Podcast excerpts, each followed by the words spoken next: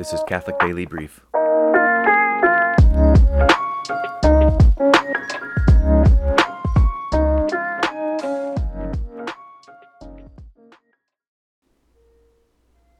Episode 27 The Real St. Francis of Assisi.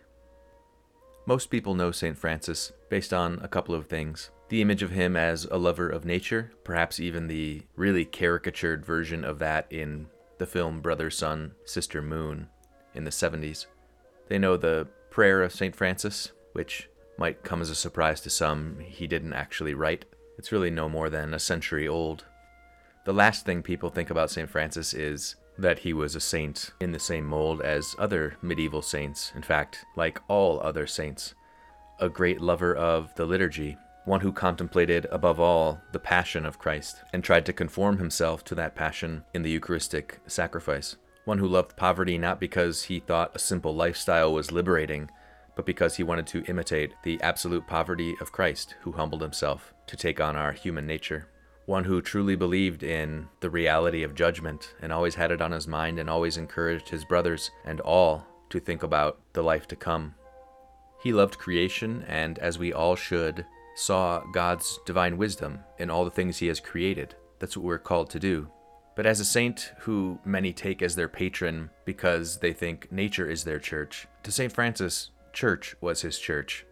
So we'll look at things he actually wrote unlike the prayer of St. Francis, and certainly unlike the banal hymn that bears the name, the prayer of St. Francis, and see what St. Francis was really like. I don't need to go too much into his biography because most people are aware of the main details of that. But just to sum up, he was born into a pretty wealthy family. His father was a cloth merchant. Francis, whose given name was Giovanni, John, but went by Francesco because his parents loved France, and Francesco just means Frenchman. He was quite the partier. He really lived it up. He was always well liked, well loved, but he was kind of given to a life of dissolution, as he himself admits. But he always had great aspirations. He wanted to be a soldier and win honor that way. And that didn't work out. He ended up imprisoned. Then he again wanted to win honor by going on one of the crusades to the Holy Land. But he was prevented there as well. And then he had an encounter with a leper. And by an act of God's grace, St. Francis embraced the leper even though he was repulsed by him, and felt great peace and joy having done so, and then realized shortly thereafter that this was probably an angel or Christ himself. So Francis began a life of prayer and began to pray in a crumbling church, Church of San Damiano. And while praying, the crucifix there told him to rebuild the church. Christ on the cross told Francis to rebuild his church. So Francis took that very literally and began to rebuild the crumbling church. But soon thereafter, he realized that what Christ meant was to rebuild the church universal, to be a reminder to the church of the humility and the poverty of Christ, and to enkindle, re enkindle the flame of charity in the heart of the church once again. And so this is when Francis gave away all his possessions to his father's great shame and began to live in absolute poverty living a life of joyful poverty and being such a clear and vivid sign of the poverty of Christ, Francis began to attract other young men who wanted to live with him in the same way. And so, with these first followers, they lived together a communal life of prayer and also working and asking for alms.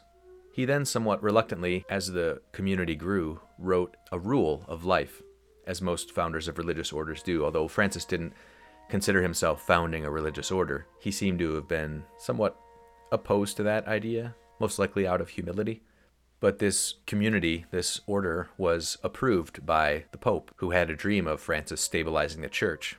And it was indeed the fact that Francis began to renew the church by his life of poverty, humility, and charity. And again, the main driving force of his own spiritual life was contemplating Christ's passion. This is why he received the stigmata, the wounds of Christ, actual wounds of Christ in his flesh. So that very fact should dispel the idea, the image of Francis as some kind of frolicking hippie. He was deeply, deeply conformed to Christ's passion, like other saints who had also received the stigmata St. Catherine of Siena, St. Padre Pio. And since the Mass is the representation of Christ's Passion, St. Francis and his friars had a great love for the Mass. So St. Francis's life shows what we still hold, and we see in the Catechism that the Mass is the source and summit of the Christian life. That's very much what St. Francis lived. We'll look now at some of his writings to, to get a better insight into who he was. So one of his first letters he wrote to all the faithful, and in part it says, quote, all who love the Lord with their whole heart, their whole soul and mind, and with their strength, and love their neighbor as themselves, and who despise the tendency in their humanity to sin, receive the body and blood of our Lord Jesus Christ, and bring forth from within themselves fruits worthy of true penance. They are the children of the Heavenly Father, whose works they do. They are the spouses, brothers, and mothers of our Lord Jesus Christ. We are his spouses when the faithful soul is united by the Holy Spirit with our Lord Jesus Christ. We are brothers when we do the will of the Father who is in heaven. We are mothers when we bear him in our hearts and bodies with divine love and with pure and sincere consciences, and we give birth to him through a holy life which should enlighten others because of our example. End quote. So here you see his idea of being brothers and sisters is very much being brothers and sisters in Christ by grace. It's not some kind of idea of the universal brotherhood of mankind or an abstract idea like that. It's those who are united by their reception of the Holy Eucharist and by the bond of God's grace, and which leads to a life of penance. He also wrote a letter to governors and rulers, and it says, quote, to all mayors and consuls, magistrates and rulers throughout the world, and to everyone who may receive these letters, Brother Francis, your little and despicable servant in the Lord God, sends his wishes of health and peace to all of you. Pause and reflect for the day of death is approaching. I beg you, therefore, with all possible respect, not to forget the Lord or turn away from his commandments by reason of the cares and preoccupations of this world. For all those who are oblivious of him and turn away from his commands are cursed, and will be totally forgotten by him. And when the day of death does come, everything which they think they have will be taken from them. And the wiser and more powerful they may have been in this world, so much greater will be the punishments they endure in hell. So, here, very strong words about the duty of those who govern, not some idea of separation of church and state or not bringing your religion into politics. Quite the opposite. Your faith ought to consume your whole being, and therefore you bring that to all people. And you have more of a responsibility to do that when you govern, or are a ruler or have care of many peoples. He continues in this same letter Therefore I firmly advise you, my lords, to put aside all care and preoccupation, and receive with joy the most holy body and the most holy blood of our Lord Jesus Christ in holy remembrance of him. And you should manifest such honor to the Lord among the people entrusted to you, that every evening an announcement be made by a town crier or some other signal, that praise and thanks may be given by all people to the all powerful Lord God. And if you do not do this, know that you must render an account before the Lord your God, Jesus Christ, on the day of judgment. So again, always mentioning and keeping in mind, keeping before his mind, and trying to keep in the minds of others the day of judgment, not for some morbid reason, but because he was a realist, realizing that we have this life to grow closer to our Lord. Nothing should stand in our way. The preoccupations, the responsibilities of this world should not stand in the way or be obstacles to growing closer to our Lord, because if that's the case, then that day will come without warning and we will suffer the consequences. Francis often wrote about the Holy Eucharist and the Mass, and he warns, he exhorts the brothers of his order to have the greatest reverence in the Holy Eucharist and to make sure that the Eucharist is always offered in a worthy manner, in a worthy place, with worthy things. He says, I entreat you more than if it were a question of myself. When it is becoming and it may seem to be expedient, you humbly beseech the clerics to venerate above all the most holy body and blood of our Lord Jesus Christ, and his holy name, and written words which sanctify the body they ought to hold as precious the chalices, corporals, ornaments of the altar, and all that pertain to the sacrifice. And if the most holy body of the Lord be lodged very poorly in any place, let it, according to the command of the Church, be placed by them and left in a precious place. And let it be carried with great veneration, and administered to others with discretion, the names also and written words of the Lord, wherever they may be found in unclean places, let them be collected, and they ought to be put in a proper place. And in all the preaching you do, admonish the people concerning penance, and that no one can be saved except he that receives the most sacred body and blood of the Lord.